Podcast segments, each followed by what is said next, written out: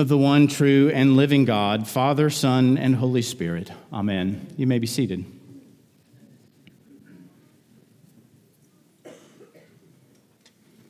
From Paul's letter to the Romans this morning, we heard these words Paul, a servant of Christ Jesus, called to be an apostle, set apart for the gospel of God, which he promised beforehand through his prophets in the Holy Scriptures concerning his Son, who was descended from David according to the flesh.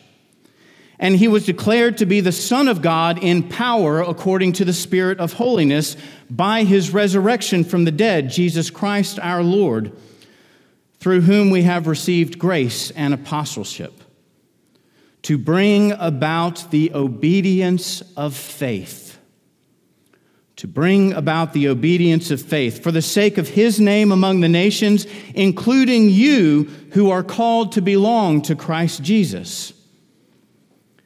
This morning, I'd like to draw our attention to these words to bring about the obedience of faith for the sake of his name among the nations, including you who are called to belong to Christ Jesus.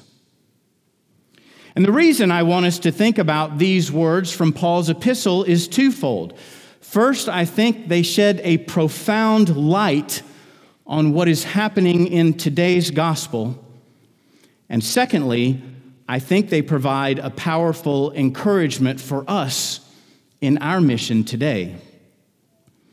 As we step back into the story, we are met with a very dynamic set of circumstances for God's people, Israel and a very dramatic scene that unfolds before our eyes in the birthing of Jesus. As we begin to call, recall the ancient Israelites, we are reminded both of the very difficult circumstances that they were facing, but also the promise. The promise of the prophets that they were so eagerly awaiting. As we know, the Israelites were living in the land that God Himself had promised their forefathers. They had returned from exile and slavery in Babylon. They had reconstructed the walls around the holy city, Jerusalem. They had restored their particular way of living, and most importantly, they had rebuilt the temple where the God of the universe made his home. Even so, now a new oppressor overshadowed them. Only this time they were not dragged off to a foreign land and enslaved to a foreign king who served a false god. This time the battle had come to them. The mighty Roman Empire had conquered the Israelites even in their own land, even in the land that God had promised them. And the Roman Empire pressed upon the Israelites their own pagan rules and regulations. They imposed their own foreign religion with its pantheon of false gods and perverse morality. But perhaps even worse, no, surely even worse, the Israelites were subjected to the corruption of their own Jewish religion specifically their own religious leaders, the Pharisees and the Sadducees, who were acting like wolves among the sheep. They piled heavy burdens upon the people's shoulders without lifting a finger to help, as Jesus himself would later say. Yet, even in the midst of these trying and sometimes terrible circumstances, a flicker of hope remained steadfastly in their hearts that God's promised Messiah would soon come to them. That God Himself would send someone to rescue them, to deliver them, to save them. But when and how? Who would this promised Messiah be? What would his activity look like? These were the critical questions of the day. And as you can imagine, these messianic expectations had reached a fever pitch in light of this significant oppression they were experiencing. And then, in the most shockingly ordinary way, God did what He's always done He used us. God used humanity to fulfill His plans and His purposes. And now, as we begin to focus the lens on the birthing of Jesus, we meet two humble characters a woman named Mary and a man named Joseph. These two would otherwise be completely unknown in the records of human history, except for one extraordinary thing their obedience of faith. Mary and Joseph, like so many Israelites before them and even around them in their day, they were betrothed to be married, the scriptures say. And although betrothal is a fairly archaic idea these days, at the time of Mary and Joseph, it meant you were effectively married, except, of course, for the sexual relationship. And the only way to break the bonds of being betrothed to one another was actually through divorce. So you can imagine, and I can't overemphasize this, you can imagine the outright scandal that it was when Mary found herself with child. Both personally for Mary and Joseph, who had not yet known one another sexually, and certainly publicly, for soon she could no longer hide what was happening to her.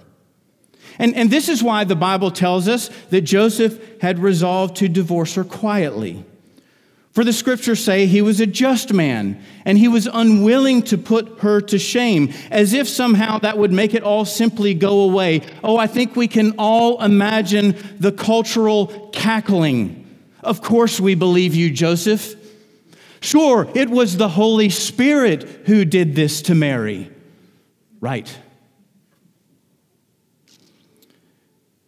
And so, the very real shame, embarrassment, humiliation, and otherwise that Joseph and Mary might have felt was actually relieved by one very important detail.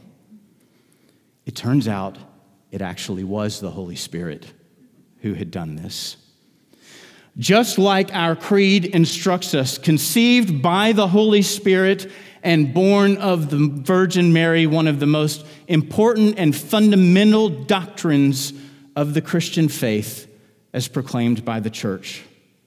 And here's the thing Mary and Joseph, they were each visited separately by an angel of the Lord about these things. Can you imagine? Can you imagine Mary being visited by an angel? Can you imagine Joseph having a dream so powerful and so profound that he knew beyond the shadow of a doubt that the angel of the Lord had visited them. And they did. And this is what happened. They then manifested that to all of Israel, even for the whole world to see someone who was willing to stand up and to stand out and to be obedient to the faith no matter how outrageous it may have sounded, no matter how embarrassing it may have felt personally, publicly, or otherwise. And when we find ourselves in those circumstances, my friends, all we have to do is remember what Mary and Joseph did, and we will know exactly what to do. So, what does it look like for us to bring about the obedience of faith in our day? In a very real way, we're doing it right now. With all of the choices that we have concerning what to do with our time, you have chosen the better portion you have chosen the obedience of corporate worship.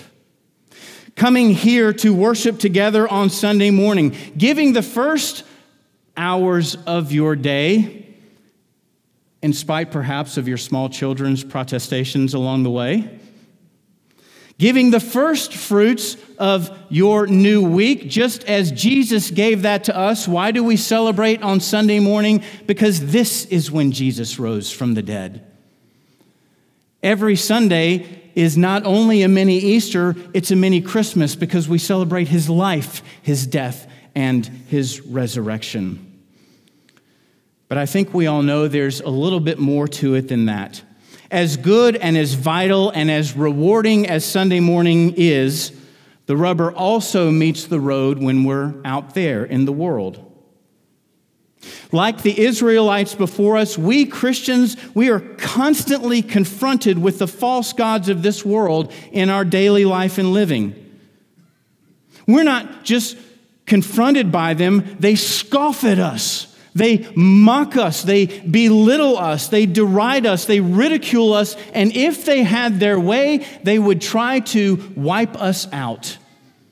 They would want to extinguish Christianity, Christians and the Christian faith altogether.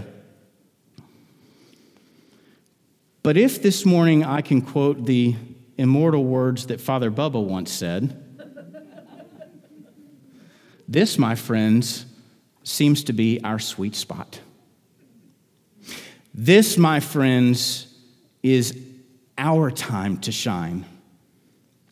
Why? Because we live among a people who need and even want us to manifest obedience of faith, even and maybe especially if they don't know it yet. And manifest our obedience of faith in this, our own season of Advent. Even as we prepare again to celebrate Jesus' birth, and even and especially as we look forward to his coming again in glory, also, as the Creed says, to judge the living and the dead. So, this week, this month, next year, when we meet someone, when we encounter someone. May we draw on the powerful example of Mary and Joseph, who, in spite of, in spite of the cultural criticism that they surely endure, endured, brought the salvation of God in Christ Jesus into the world simply because they said yes simply because they said yes to God. And make no mistake, in a very public way, modeling for us all the opportunity to display our obedience of faith in a very public way. Let me close with this, fellow Christians. You know this. Our aim is not to please man, but to please God. And though the results are not up to us, the obedience of faith is. For as Paul says, for the sake of his name among the nations, and for all who are eagerly awaiting to hear the good news, and for all who so urgently need to see it on display.